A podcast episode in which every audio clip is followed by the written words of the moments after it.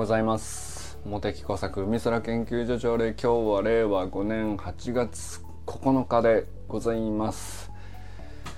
前回ね8月6日で、えー、広島原爆投下の日で、えー、8時15分17秒に黙祷っていうところの日だったんですけども今日はねその3日後長崎に、えー、広島はウラン型で「リトルボーイ」っていうコードネームがあったらしいんですけど長崎はファん？あれ？逆だっけ？ファットマンが広島型？ウラン型？リトルボーイが長崎なんでしたっけ？でプルトニウム型っていう。で今日は11時2分ですね。黙祷の時間になりますね。なんかあの結構ウィキペディアにもものすごいこうねどなたが書かれてるのか分かんないですけどものすごい詳細な経緯と事実経過が書かれててまあこれはパイロット側からとまあもちろんね応戦する側のね日本軍側からどんなことがあったとかまあそんなことも含めてなんですけどなんていうか僕らのねなんて言うんだろうなまあそのその日だよっていうことでぐらいでしかすごく荒い事実認識だったなって僕はね本当に思うんですけどやっぱ改めて見ると、まあ、どどうやどこまでね本当のことが何に基づいて書かれてるのかちょっと僕にはたどる術がないんですけどでもまあ本当に事細かく書かれててまあなんでしょうね。両者には両者の正義がありみたいなことだと思うんだけどなんか一回ね、えー、北九州市に行こうとしたけど、えー、まあいろいろあって断念されて、まあ、こう気象条件とかもここにね関わってくるもうまさしく気象学とかも本当になんていうか、えー、時代が古くなればなるほどもう軍事技術そのものだったっていう時代がから始まって、まあ、気象学の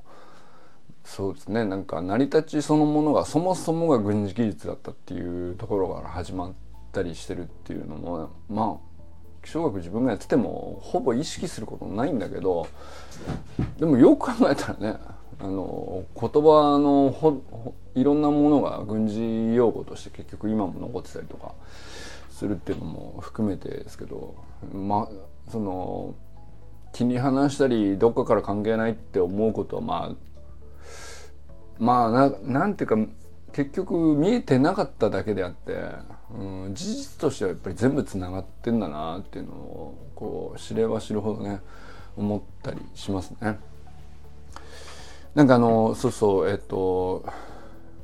そうそう周平さんがね、えー、ちょっと前のスタイフの放送で硫黄島に行かれたご経験があるっていうことでお仕事でねまあ自衛隊の駐屯があるので、まあ、その関係だと思うんですけどまあそこも普通の人は、まあ、まず入ることができない場所ですよね。だけどまあだから本当に貴重なご経験ですよね。あの本当にまあ過酷な あの、まあ、自然環境としてはさあのも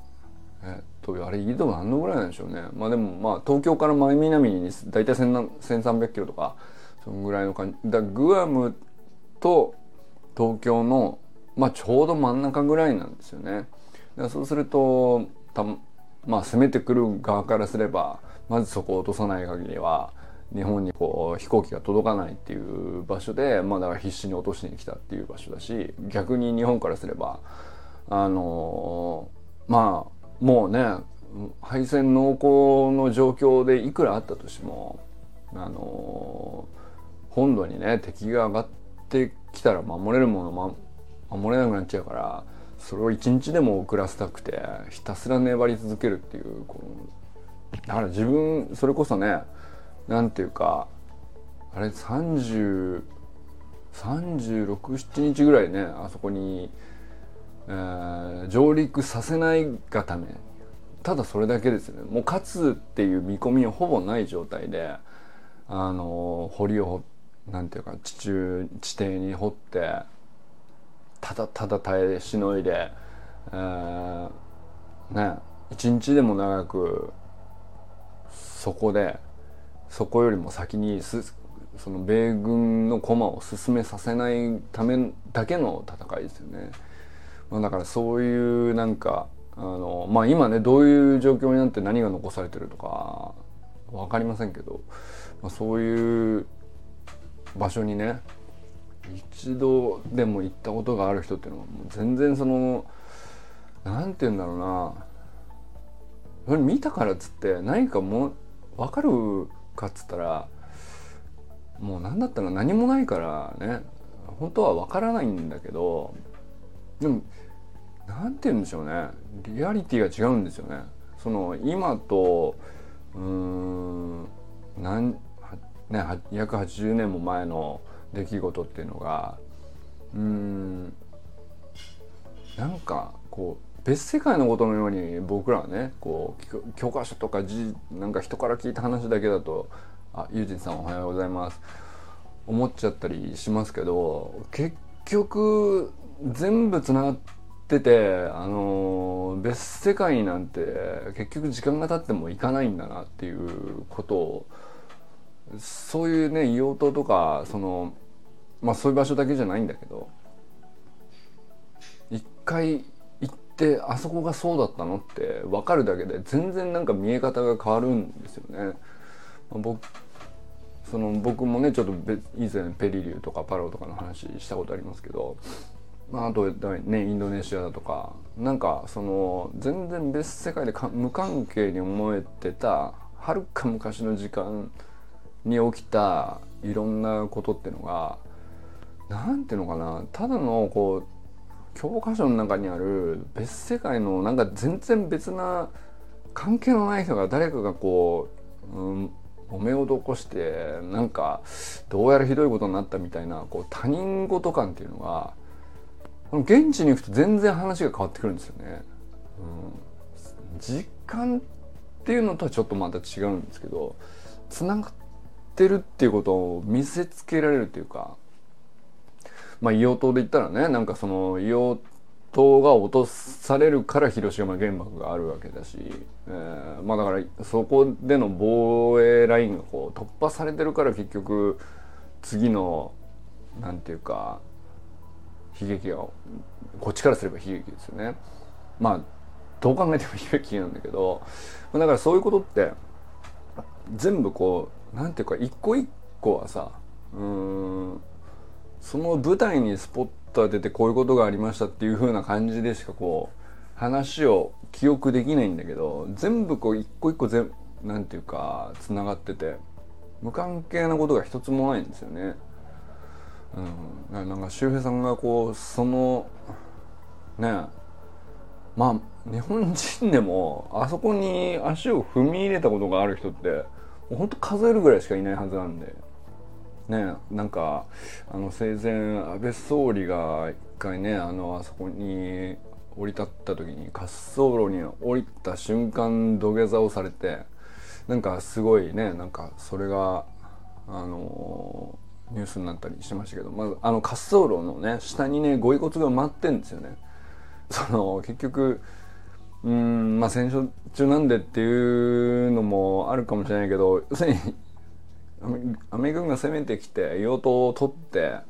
で、まあ、35日間かけて硫黄島での激戦があって硫黄島を取ってで何のために取ったかって言ったら、まあ、そこをね、あのー、滑走路作ってそこを踏み台にしてさらにこう本土に攻撃するっていう、まあ、そういう作戦上の問題ですよね。そうするとだから大量のこう戦死者が、まあ、その辺もうどこに何がやろうとも関係なくその上からこう滑走路を敷くっていう。待ってその滑走路が今も自衛隊に使われてるっていうね。まあなんと思っていいのやらっていうね。あのでその滑走路の上に、えー、降り立たなきゃいけないと。踏みつけにしてね。まあだからそこに総理だからね行かざるを得ない、えー、行かなきゃいけない行ってやらなきゃいけないことがあって行かれたんだと思うんですけど、まあ、だから降りた瞬間に土下座されるっていうのもね心中いかばかりかと思いますよね。まあなんかそういう場所にどうやってね何を思ったらいいのか本当わかんないけど、まあ、でもなんか行くと行かないとでは全然その世界の見え方全く変わるだろうなっていうね。それは本当に思いましたね。まさかだから周さんがねそこに行かれたご経験があるっていうのは本当にスタイフ聞いて何て言うかな。ある種僕今までこのサロンの中のいろんなね出来事シェアしていただいた中でも一番の衝撃だったかもしれないですね。そんなことあったんだっていうね、うん、それがすごいすごくないとかでもないしあのだからどうっていうのはうまく説明できないんだけどでも日本まあ東京都であるにもかかわらずね日本人がほぼ上陸できないっていう絶海の孤島なんですけど。で、まあ、ただ遠いとか絶海のことだとかっていうだけじゃなくてあの何て言うんですかね。そこで何があったからこう今につながるものってのはもう何て言うかあまりにもこう知られてないけどものすごくこう重要な今,、まあ、今現在に本当に連続的につながってることがそこであったんだよねっていう話とねなんかすげえこうどう言語化していいものやら分かんないんですけど、まあ、でもなんかすごく衝撃を受けたですよね。なんかちょっと時間経っちゃったけどね。あの周平さん周平さんのスタイフの与党に行ったよっていう話からね。まあでもこの8月9日に触れる場所っていうかまあどっちかというと8月6日に関係あるかな。その広島原爆10日に行く際の、まあ、中継拠点になってたっていう話でいくとね、まあ、だから長崎に行く時は、えー、屋久島がね中継拠点なんですよとかっていう。まあだからそういうのも何て言うか事実を言ってるだけなんだけど全く何も知らなかったからね。そのでそれどう解釈するとかどう思うとかどう感じるとかは正直今のところ何もないんですよ。あまりにも何て言うか自分にはことが起きすぎて。ただなんか無性になんか事細かな事実経過を知りたくなってるっていうかそれなんかもう歴史とかっていうんじゃなくてうんそういうもんだっていう描写ですよね。なんかそれをやたらとこうなんていうか目がいってしまうというかね。そういう感じですね。まあいずれにしてもとにかく今日はね8月9日11時2分がね黙祷の時間になりますはいえーちょっとね、先にご挨拶しましょうか。砂塚森田さんおはようございます。森本あかねさん、全くん、かんくんおはようございます。山本健太さんおはようございます。えー、清水信之さんおはようございます。あのー、息子さんのね、素晴らしいドラム、あのー、いや、特別賞おめでとうございます、まずね。いや、なんか、いいものシェアしていただいて、ちょっとびっくりしましたけど、いや、あれ良かったですね。あの、オープンキャンパスのね、話もね、楽しみにしております。えー、寺石ゆかさんおはようございます、えー、中村修平さんおはようございます。ブログもねいい感じですね。いやあのー、本当にいい利用の仕方なんじゃないかなと思いますね。チャット GPT の使い方としてね。まあ非常に初歩的といえば初歩的ではありますけど、まあ、自分の思いついたことをメモして大体こういう趣旨だっていうのは分かってんだけど、まあ、ブログの記事にするってなると一つハードルがあるよねって誰でもそうなんですよね。でまあそれがねこう何回も何回も書いてるうちに息吸って吐ける吐くように書けるようになりますよみたいな人もいるのかもしれないけどいやなんか息吸って吐けるように吐くようにね書けるようになりたいわけじゃないじゃないですか伝えたいことが伝わってほしいだけであって。うん。でまあその手段がねブログであってうん。テキストで、凝縮してね伝えたいことが伝ね、伝わるべき人に伝わればいいっていう、まあ、そうすると何て言うかあのブログ記事にまとめるっていう、まあ、ある種特殊技能だと思うんですけどあれもそれもね。そこ自体になんかあのもちろんねトレーニングして上手くなっていくこともあのチャレンジとして面白いっちゃ面白いんですけどまあなんかそれよりも先に目的はもっと先にあってあのこれでいいっていうのがあればまあ道具としてねチャット GPT は非常になんかやっぱりあの民主的に優れたツールだなと思いますよね。あの本当にいい使い方されてるなと思いますよね。でこれあれって僕なんかまあブログ見てて思うんですけどまあ要するにインプットとしてこう言いたいことの骨格っていうのか、まあ、趣旨が本当にきっちりしてるからやっぱりああいうまあチャット GPT といえどもね インプットを必要としてるわけででインプットがあのそれなりのものだったらアウトプットもそれなりになるっていうまあ良くも悪くもなんですけどそれがなんかすごくよく出ててあの周平さんこういうこと思ってるだろうなって、まあ、僕らはね特にわかるからあなんか本当にいい道具の使い方してるなっていうのがねなんかブログ読んでて思ったりしましたね。はい、えー、山田裕二さんおはようございます。えー佐藤直君おはようございます。昨日そうですね。あのちょっとね 高校野球の話をちょっとねサロン内でちょっとた記事シェアしてちょっとなんていうかあのまあちょっと後にしましょうか。長くなりそうだから。あの話はなんだろうな。まああの小さくまとまるような話でもなさそうだしね。うん、いろんな側面あるんででまあタイトル自体はねすごくなんていうのかなあのまあある意味そのインパクトを狙って逆になんていうかむしろ短絡的に思わせるぐらいのことを狙ったキャッチーなタイトルの記事ですよね。なんかまあなんであのまあ別にサロンの中だけじゃなくて国会のウォールにも僕は記事をシェアしたんですけどあれはなんか結構長い話になりそうだなと高校野球の話ねまあなんていうかうんちょっと一言で言えないから次に行こう。えー、小山愛さんおはようございます。まずね、旅する出し屋小山愛はね、あの、無事東京に戻られたということで、本当にお疲れ様でした。えー、まあ道中もね、非常になんかいろいろシェアしてくださって、で、本当に充実ぶりがね伝わってきてあのいや良かったですね。なんていうかあの愛さんがあんな風にこういろいろ生き生きとなんていうか写真とね言葉とそしてなんていうのかなただその写真をシェアしてるとかただこういうことが起こりましたとかだけじゃなくてなんかねうんそんなにたくさん文章が書いてあるわけじゃないんだけど本当伝わってくんだよな。うん。まあエネルギーの高さはもともちももともとのことではあるんだけどなんか前に向かっててあやさんの目に見えてるこう未来の明るさっていうかなんかそれがすっごい嬉しいんですよね見ててこっちがね。でなん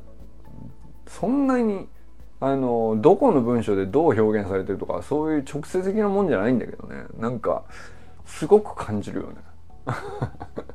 まああれ本当にね多分ゆきかさんのコーチングもめちゃくちゃ良かったんでしょうね。うん、なんか本当になん変わったかもしれないですよねなんかねちょっと前の愛さんと違うなってあのゆかさんのコーチング受けてこうなってでまあそのねシェアしてくれたところからその後ねこう旅いろんな旅に出てって旅の道中のいろんなシェアがあってっていう中ですけどでまあそれが一通り一段落して東京にね今戻られて昨日の投稿があったわけですけどもうなんか全然あのちょっとステージ1個上がったんだなっていうのがねすごくよく伝わってくるなと思ったりしましたね。まあ、ぜひねあのゆきかさんの歓迎会の日程をあのまあね8月後半にねぜひ組めるといいですね。あのままずはねそのまあもちろんゆきかさんの日程が第一ですけどやっぱりこれはねあの愛さんには 絶対来てほしいしね。あの愛さんとゆきかさんの2人が会うところであのぜひねあのいい日程探してあの良きところでなんていうか歓迎会という名前にもう なのにはゆきさん入ってからもうね早くも2ヶ月ですけどいやでもなんか本当にそういうことしたいなってお互い思えるようなね関係にこうサロンメンバー同士がなるっていうのは本当になんていうか僕があのそうなったらいいなって思うことがね本当に起こってるなっていうのは本当に嬉しいですよね。うん、まあだからゆきかさんのやられてることもそのコーチングのセッションをこうみんなにやりサロンメンバーのみんなにやりますよっていうことも自体もあそういうことやってくれたらいいなと思ってたことだしねでそれをじゃあまあ実際に愛さんはじめ他の人もいろいろ受けてで受けた結果のフィードバックをサロン内にねシェアしたりとかそれも本当に起こったらいいなと思ってたしでそれを受けてさなんか本当全然こう接点のなかったはずの愛さんとゆきかさんが意気投合してで愛さんがゆきかさんの歓迎会を企画したいと言い出すっていうこんな素敵なことありますっていう話じゃないですか。うん、まあでも本当にありがたい話だなと思いますよね。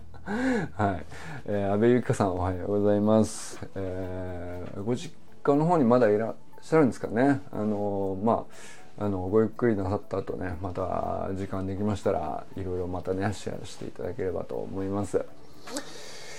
はい、えー、昨日はねちょっとあのお休みいただいたんですけどあの久しぶりにねあの僕ん家の目の前にある横浜市立大学ってあるんですけど、まあ、そこの野球部さんとまああの橋の子の YouTube チャンネル見てる者同士みたいな感じで あのたまにねあの練習に混ぜてもらってまあ本当になんていうかキャッチボールさせてもらに混ぜてもらったりとかあのまあやそこの野球部さんはもうその橋の子の YouTube チャンネル見ながらあのベースポジションやをそのウォーミングアップの練習で毎日毎日やったりとかミニハードルの練習毎日毎日やったりとかっていうところなんであのまあだからそこにね一緒にたまに混ぜてもらうっていうことをやったりなもう何回ぐらいしてるのかな？まあ10回まだ行ってないかもしれないけど、まあ、何回かねたまにあのお邪魔して一緒に 大学生に混ぜてもらうってこれ本当にね贅沢な話なんであのこっちからするとねそんな全然ついていけるような何もあの能力何もないないんですけどまあでも一緒にやってるとなんか自然にこううんなんていうかあの共通のメニューやってる者同士のね面白い話題が出てきてまあなんかそれでこううんちく言ったりなんだかんだ言ってるっていうのがね非常に楽しいんで いつもねあのまあ呼んでいただける時には顔出すみたいな感じの関係性なんですけど、まあ、昨日もねあの1時間ちょっとぐらいですかね、まあ、朝8時から9時ちょっと過ぎぐらいまであのまあそんなにスプリントの部分のメニューこの辺でこんな感じでやってるんですけどまたあのよかったら来ませんか？みたいな感じで呼んでいただいたんで顔を出して。えー、一緒に走ってきたっていう感じなんですけどね。まあなんかあのー、1年生も新しく入って、えー、なんかまあ上級生教えてんだけどあのー、多分ねそので1年生ってご自身もなんか自分で YouTube チャンネル見てるって言ってたからあの基本的には分かってんだけどあのやっぱりなんなんですかねあの僕が言ってどうこうしたわけじゃないけどまあなんかあのずっと長年同じメニューをやってて、えー、まあ3年間ずっとやってて動きの一つ一つの意味を分かってるみたいなだけの話なんだけどまあそれをねなんか混ざってやるだけでねなんか全然ちょっと影響あるみたいなんですよね。なんかもう今日今日の感覚めちゃくちゃいいですって言っててなんか そのこうした方がいいああした方がいいみたいな話じゃなくてちょっと一緒に混ざってやっただけの話なんだけどそれでもなんか全然影響があるみたいであの今日なんかすごく気持ちよく走れるんですけどみたいな感じのこと言ってて。それは良かったねっていうね。なんかあの言って良かったなと思いましたね。なんかその自分がどうこうしたんで手応えがあってあのその子が伸びたみたいな。なんかあんまりそういうねその直接的な話じゃないんだけど一緒に行くとでも向こうはねなんかおかげさまで良くなりましたみたいな言い方してくれるからさ。なんかこっちもねあなんかちょっとあ他者貢献になったのかなっていう感覚になるだけでも非常になんかハッピーになります。これはなんか本当ウィンウィンっていうよりまあウィンウィンっちゃウィンウィンだしハッピーハッピーなんですよね。うん、まあでもこれもねなんか多分そのたまにっていう頻度と向こうが求めた時にあのこっちがね答えなんていうかそれにちゃんと乗れるような状態にいるっていうかさその距離感がちょうど重要なのかなっていうのはね ちょっと思ったりしましたけどまあでもとにかくあのまあ朝礼お休みしていただけあって非常に良かったですね。まあなんかあのもうもうちょい疲れない予定だったんですけどその戻まあ1時間そこそこだったんで、うん、戻ってきて普通にあの原校の続きやってたんですけどなんかもうちょい疲れてない予定だったんだけどなとか思いながらあのちょっとぐったりして眠くなったりとかやっぱりしましたね。なんかねやっぱ大学生のスペックがね高いんですよね。ついだから結局自分もあのなんていうかなあの引き出されてるんでしょうね。引き上げられてるというか向こうのパフォーマンスに。だからなんかその例えばね土日に草野球やったりとかっていうんだともっと長い時間もっと何だったら全力で動いてる時間があったりとかするけどなんかそういうのに比べても全然なんかね昨日の方が結構結局疲れてたかな。なんかな。あの全然走り回ったりとか全然してないんだけどね。でもまあでもそんだけなんていうかあの感情も頭も動いてたんでしょうね。なんか新しい人に会うっていうことも含めてですけど。とにかくいろんなこと話したしなんか話のやっぱり大学生ってさ頭いいんで その全部向こうが言ってることもこっちでもねなんかああなるほどって思うしこっちから言っても何ていうかすっごく深く分かってくれてる感じがあるっていうかさその手応えも含めてなんですけどだからなんかすごいエネルギーが出ちゃうんでしょうね。なんかすごく引き出されてる感じもあって。その分なんか帰ってきたら気づいたらすごい消耗してたっていうね。すごい楽しかったんだけどね。まあなんかそんなことあったりしましたね。えー、そうなんか高校のところすごいいろんなサロン内コンテンツありましたが清水さんのまずねあの息子さんの あんなかっこいいドラム やってたっていうのを初めて見ましたけどいいねなんかあのねお父さんはメタルのギターで。息子さんがあんなかっこいいドラム叩けてなんかいいいい親子関係だなって 思いましたね。それを見に行ってさあのいやでも特別賞がねどれ何組のどれぐらいのことなのかはちょっと分かんないけどいやでも本当いい演奏だったしかっこよかったですよね。本当になんかああいうのをシェアしてもらえるのがもうまさにあの本当そういうことしてほしいって思ってたことなんでね。あのいや選曲もかっこいいよな。いやなんか見に行きたかったな。だったらね。どこに行けば会えたのか分かんないけど。なんかああいうそのねこういう晴れ舞台があってまあ学園祭とかさ何でもいいんですけどここに自分ちの子がこういうので出るよとかさあのまあよかった。たら他の人でも普通にチケットなしで入れるんで一緒に見に行きますかっていうオフ会もなんかあったら面白いですね。うん、それもなんか思ったりしましたね。なんか一緒にあれ見ながら清水さんと喋ったら絶対楽しいだろうなと思って。なんかそういうなんか何がいいんだろうな、うん、そういうのもありだよねっていうのをこう増やしていきたいですね。なんかこうサロンの中でね。多分そのなんてことない話だけどやったら意外とこうねあこれ面白いねってなることって俺すげえいっぱいある気がするんですよね。あのこうささやかな話なんだけどそれちょっときっかけでまあ魚っちゃ魚だけどもあのでもそれ自体も見ることがなんかすごくうんいい時間に感じられるっていうかさ自分の知ってる人のあの身内の人がこう一生懸命頑張って何何かしらを披露したりとかそういうのを見に行くってなんかね俺とその清水さんの息子はさもう本当面識も全くなくただの他人で何の感情移入もする文脈ないけど多分見に行ったらすげえ感動するような気もするしね。なんていうかあの自分の娘のピアノの発表会みたいな感じでさやっぱりなんかこうつながり感じただけであの演奏にこうすごく一味のスパイスがかかってすごくいいいい感じで受け取れるっていうかさなんかそういうものを増やしたら結構ね豊かさいくらでも探せるよねっていうね、うん、なんかそういうのはちょっと投稿見て思ったりしましたね。なんかまあバンド演奏だけじゃないと思うんだけど、まあ、何でもそうなんですよねきっとね。なんかまあ身内でこんなことやります。で自分とこの誰々がこういうことあって一緒に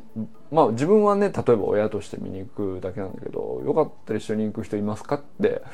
いうだけでもね、まあ、あるいはなんか友人とかでもいいと思うんですけどなんかそれ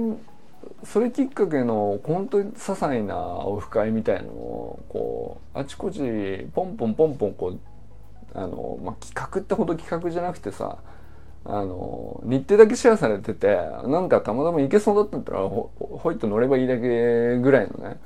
あのまあハンドルの低い感じでいろいろもっと起こっても楽しそうだなっていうね思ったりしましたね。あとはなんだっけあのもう一つはねちょっとそうそうあの昨日のでいくとまあ僕が最初にねあのシェアした記事から話が始まってたけどちょっとコメント欄久々にこう直くんとねあのこれはあの直くんもいろいろ思うことあるだろうなと思って僕の中ではねあのなんていうかうんあれについてそのものだけでずっと話していたいっていうよりはあれがちょっとなんか考える起点にはなるかなと思ったんで、まあ、そういう趣旨でなんかあの記事をシェアしたんですけど「あの甲子園はいらない」っていうまあなかなかのタイトルの本があの出されててまああのえっ、ー、とスポーツななんだろう。あのお二人は、まあ、ちょっとどういう肩書きなのかちょっと正確にはあの覚えてないんですけどまあどちらもこ、えー、小林、えー、誰さんでしたっけ、えー、玉木宏之さんっていうのはあの結構ねオリンピックの解説とかでもよく結構有名な人だと思うんですけどもう一人も、まあ、高校野球の高校野球じゃなくて少年野球かな。あの、まあ、シニアの監督さんかなんかやられてた経歴で、まあ、ご自身もね甲子園に出場ご経験があって、まあ、だからご自身がずっと要するに甲子園にお世話にななんだったらお世話になって自分が育ててもらったっていうあの言いそうなご経歴の方なんですね。まあ、なんだけど自分の時からもずっと感じてたいろんなさまざまな矛盾があってで今でもほぼ何十年経っても結局その改善が起こっていなくてだからいずれ時代が過ぎたらちょっとずつ良くなるだろうと思っていたことが結局何もか何十年も経って結局変わってないっていうところにあのまあいろんな問題意識を持ってこうあの丁寧に取材されてまあそれであの本にされたっていう内容でままだ僕も全部読んだわけじゃないんですけど、まあ、まずはねそのお二人の対談みたいなのが YouTube に上がってたんでまずそれ全部一通りお聞きして。でまああの、えー、記事でですねあの JB プレさんっていうんですかね。まあそこで対談の中身がこうサマリーされた。まあでも言っても相当分厚い記事だったと思いますけど、まあ、かなり多角的にいろんな観点から話されてて、まあ、決してその何て言うかなタイトルこそね甲子園はいらないとかっていうとちょっと短絡的に聞こえそうなさ、まあ、結構な衝撃的なインパクトのタイトルなんであのなむってなるじゃないですか。まあでもそれは本当に読んで振り向いてもらうための入り口に過ぎなくてあのそれに込められた本当の趣旨っていうのはかなり奥深いものがあるなと思ったしうんこれは何て言うかその答えはこうとか正義はこっちだとかそういうのじゃなくて本当にやっぱり多角的にものを見るっていうことの一つのうんいい例なんじゃないかなとも思ったんでシェアしたんですけどまあ非常になんかあの今ねまさしく今甲子園のあの盛り上がり真っ只中だからこそあの記事を出されたんだと思うんですよね僕はね。あの水を差すことが趣旨ではなくてあの盛り上がるっていうことはもちろんいいことはあるから盛り上がってんだけどそれと同時にあの本当に負の側面がないのかっつったらそんなわけはないよねっていうね。でそれはそれで本当に認識してるかって言ったらあの認識どっかうっすらはしてんだけどやっぱりみんな目を背けがちっていうところっていうのはあのだから改めて目新しいことの視点をこう切り口を示してるとかっていうよりはみんな多分うすうすみんな分かってんだよ。全員の人がまあそりゃそうだよねって思う負の側面っていうのは絶対あって。でだけどなんていうかあんだけ盛り上がられちゃうとであんだけこう美しかったりとかするとさなおさらなんていうかもうそっちに目を向けること自体がすごくやりづらい空気になっちゃうっていうさそれ自体が問題なんじゃないのっていうね、まあ、そういう感じかなとあのまあ直接そういうふうに書いてあるわけじゃないんだけどうん。まあバイアスがかかっちゃうんだよね。プラスの方向にね。あのプラスの方向にバイアンスがかかるっていうのは盛り上がるっていう意味ではすごくいいことなんだけどやっぱりその明らかに存在してるマイナスのことからその目を背けさすっていう効果も生み出しててそれがなんかこう非常によく表れてるかなと思ったりしたのでね。なんかあのまああの記事だけで完結するような話でもないしあの一冊の本だけでね。うんじゃあその明日世界が良くなりますっていうような話でもなくまあなんていうかうんみんなが納得するようなね会の納得感のところにねすぐ導かれるような本読んだだけでそんなことはありえないんだけど。まあでもなんかあのあの提言とかあの視点の提示に対してうん考える時間を持つこと自体はやっぱり一回はあった方がいいかなって思えるぐらいのうん論点ではあるかなと思ったんですよね僕はね。あのまあだから甲子園はいらないっていうタイトルだけであの引っ張られちゃうといやいやっていう方にすぐねその短絡的に見えるタイトルに短絡的に反応してしまうと、まあ、そこで議論が終わってしまってあんまりその考えること自体が始まらないからさ、まあ、あんまりそういう風にならない方がいいかなとは思うんですけど、まあ、確かにそうだよねと。でそれってそもそも何でなんだっけっていうのをこう一つ一つ一層ずつこう皮をめくるように丁寧に掘り下げていくと何ていうかまあそれも結局歴史なんですよね。うん、なんていうか甲子園には甲子園の歴史がありでその甲子園だけではなくてさえー、日本における野球ってこういう位置づけだったよねっていうのとかでそれなんでこれだけ野球がこう日本において盛んになったのかとかうんそれも全部歴史の一部としてこう捉えるとあそういう背景あったのっていうのめちゃくちゃあるんですよね。あのまああれだけ盛り上がるということはそれだけ経済的にもものすごい大きなものが動いてるからね。だからあの単に選手だけとか指導者だけの問題じゃ全然ないんですよね。あのお金を動かす人たちはそれはそれで別な意図があったりするしうんでそれを取り上げて表現して伝えるみたいなことを例えばマスコミをねあのやって、まあ、大会を盛り上げるということをやるんだけどまあそれはそれで まあ楽しんでくれる人にあの良いコンテンツを届けるっていうだけの側面じゃなくてもうちょい外側から見たらあの大きな構造が出来上がっててその構造自体を維持することがあのすごくみんなにとって利益だった時代があってうん。でまあそれの利益をみんなで享受してってそれでよかったねっていう話の時はまあそれでよかったんだけど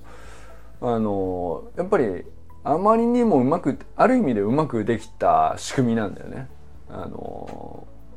経済的にも。まあ野球ってスポーツそのものの発展においても指導者にしても選手にしても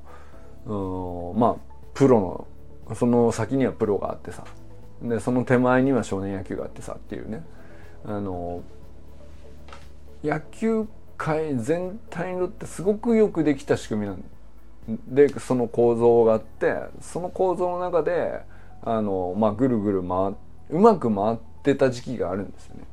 でもそれがあまりにもこううまくうなんていうか巧みに回っていったので、まあ、その成功体験からあの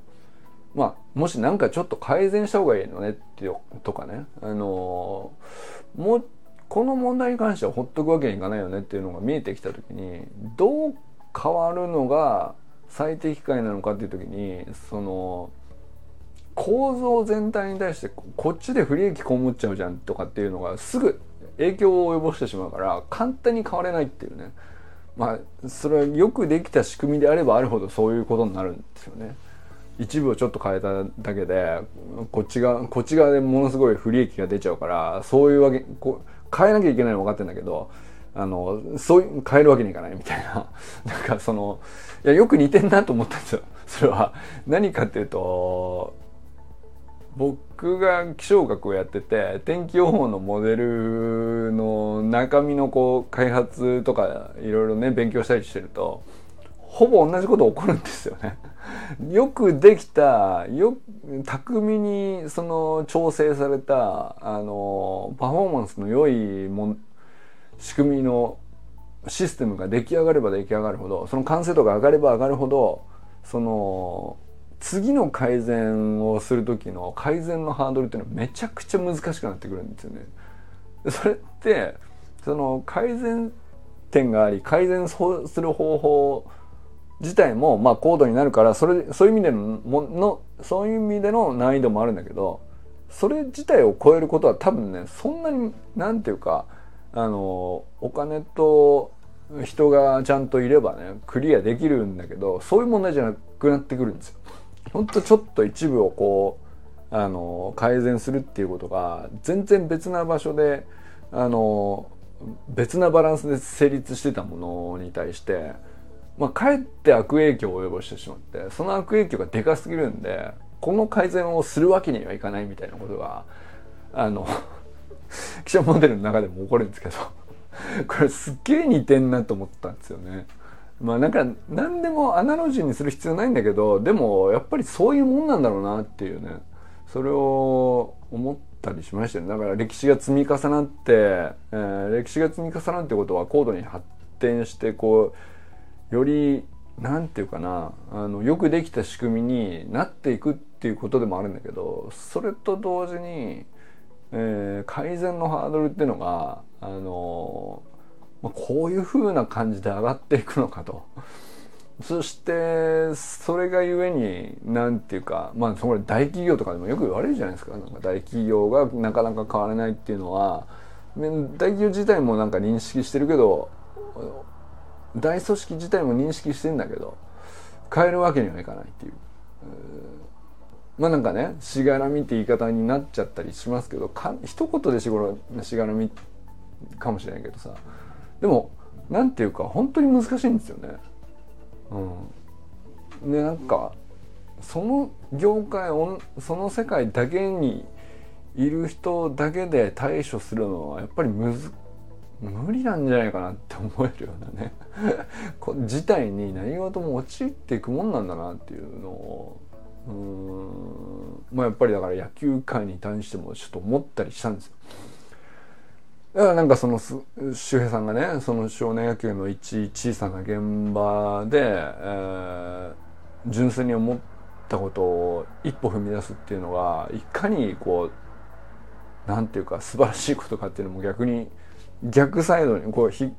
光と影のこうねでっかい構造の中で起こってる大問題の光と影があるなんかなんかそういう話のこう逆サイドですごく小さくてすごくささやかな一歩なんだけど本当に素晴らしいなっていうねなんかブログ一つ書きあのー、まあ一少年野球の一コーチがさこうしたらどうかなって少年を見ながら純粋に思うことっていうのがどんだけその価値あるかっていう本当そういう感じなんですよね。こにも古典の人文地がそうなんだよね。いや本当でもあの古典ラジオがやってることと同じようなことを僕らみんな全員がね結局やる日が来るんでしょうね。なんかその獣医学なら獣医学でそういうことはあるでしょうしあの獣医師さんにもねいろいろいらっしゃるって友人さんもね言ってて、まあ、自分はこういうこういう志でやってて、まあ、必ずしも獣医師ならみんなこうやってるとは限らなくて、まあ、それぞれねあのいろんなポリシーでやってらっしゃるんだという話をね以前ちょっとお聞きしたことありますけど、まあ、それは獣医師には獣医師のそういうことがあるでしょうし歴史があって学問としての発展があってでそれでこう知見がたまってそのなんていうか集合地でその運営されたりこう人の他者に貢献するっていうことがこう行われてるようなものっていうのは何事もそうだと思うんですけど何ていうか科学としてはこれが正しいだけではなくて何ていうか人文知ですよねまさしくね。この人はこうしたこういう考えによって。っていうのの集合体のデータベースっていうのがめちゃくちゃみんなこうそれぞれにおいてすげえ重要なんじゃねえかっていうね。その古典ラジオっぽい世界観っていうかあれまああれはね歴史キュレーションプログラムって言ってますけどあれまあだからあの歴史っていうのはさあのまあいわゆるすごく大きな国単位の出来事に対する記録残された記録をこうデータベース化していくとかあの、まあ、偉人たちの考えたことをデータベース化していくになってるけど偉人じゃなくてもさあの要するにしがない一般市民である僕らもねそれぞれ一つ一つなんか結局こういうことを考えたあの時こういうことをしたっていうのはあの振り返るとこういうことだったなみたいなのって全部あるじゃないですか。でなんかそれの記録って僕らの場合はさあんまり残ってないんだけどうん残した方がいいんじゃないかなっていうのが僕のこうなんていうかこうサロンをやってここに取っときませんかって思ってることなんですよね。あの古典ラジオみたいにこうちゃんとしたデータベースになるかどうかちょっと何の確証もないし、えー、ね、そこまでこう綺麗なビジョンが見えてるわけじゃないんですけどどんな意味があるかなんて分かんないけどその一知らない一般人の身に起きたことにそれほどなんかあの後から考えても意味があるかどうかなんてそういうことを思ってたら記録が残せないからあのまあ何でもいいじゃんと。とにかく全部こう起こったことをできるだけなんか感情が動いた動いた瞬間にあんまり外に出すほどじゃないんだけどあのまあこのお互い信頼してる中の中だけだったらあのね自分がその関わる中でも自分が心理的安全性をこうか自分が感じてるということと同時にこう他の人の心理的安全性をこう上げるということに対しての貢献もしてるっていう両方の立場でその関わってるグループの中にここにだったら置いといてもいいんじゃないかなって思えるね。何かしらの記録をこう溜め込んでいくっていうなんかそれが結局かっこよく言うと俺は人文知だと思ってるんですよね。うん、まあだからなんかその古典もうまさしくそうですよ古典でいうところの古典ラジオの歴史過去の大きな歴史に対する人文知のデータベースに相当するようなことをまあ僕らこう一人一人一般人も、まあ、こういう場所持ってこういう保管場所を作って、まあ、安全に蓄積してっていつかどっかでなんか集合値としてねなんかデータベースっぽくこう大体このパターンになるとこういう話になるねっていうね それに引っ張り出せる可能性があると俺はその思ってるんですよね。まあ、なんかそういうことになんかすごくいろいろこう勘ぶるかなと思ったんで、まあ、昨日の記事はね。だからなおくんとは普通にね甲子園の話としてもあの深められそうだしまあ甲子園っていう見方じゃなくても物事結構やっぱりこういう状況に陥りやすいよねっていう目で見ると何でも大体うちの業界でもこれあります。だ多分みんな出てくると思うんですよね。うん、僕だったら気象学、えー、11歳には11歳のあこういうことに似たようなこと起こってるかもしれないねっていうのが多分ありそうじゃないですか。なんだったらまあだから周平さんだと甲子園っていう見方もできるかもしれないし輸送業っていう業界なのかもしれないしねあとは何でしょうねあのそれぞれいろんな業界ごとに結局似たようなこと起こってんなって見える側面がね結局あるような気がしたんで、まあ、そんな風なつもりでねあのシェアしたんですけどだからあくまで、えー甲子園いらないってただそれが一体がためにシェアしたっていうよりは割とこうなんていうかアナロジーとしてはすごく広がりがあって普遍的な問題なんじゃないかなと思ったからシェアしたっていう感じですかね。はい、えー、ということで今日も皆様どなたと笑いますでしょうか？あたくさんありそうですねありそうですね本当にありそう いやそう俺は本当そう思ってるよっていう趣旨ですね。はい。ということで、えー、今日も皆様良き一日をお過ごしください。ユージンさんありがとうございます。じゃあね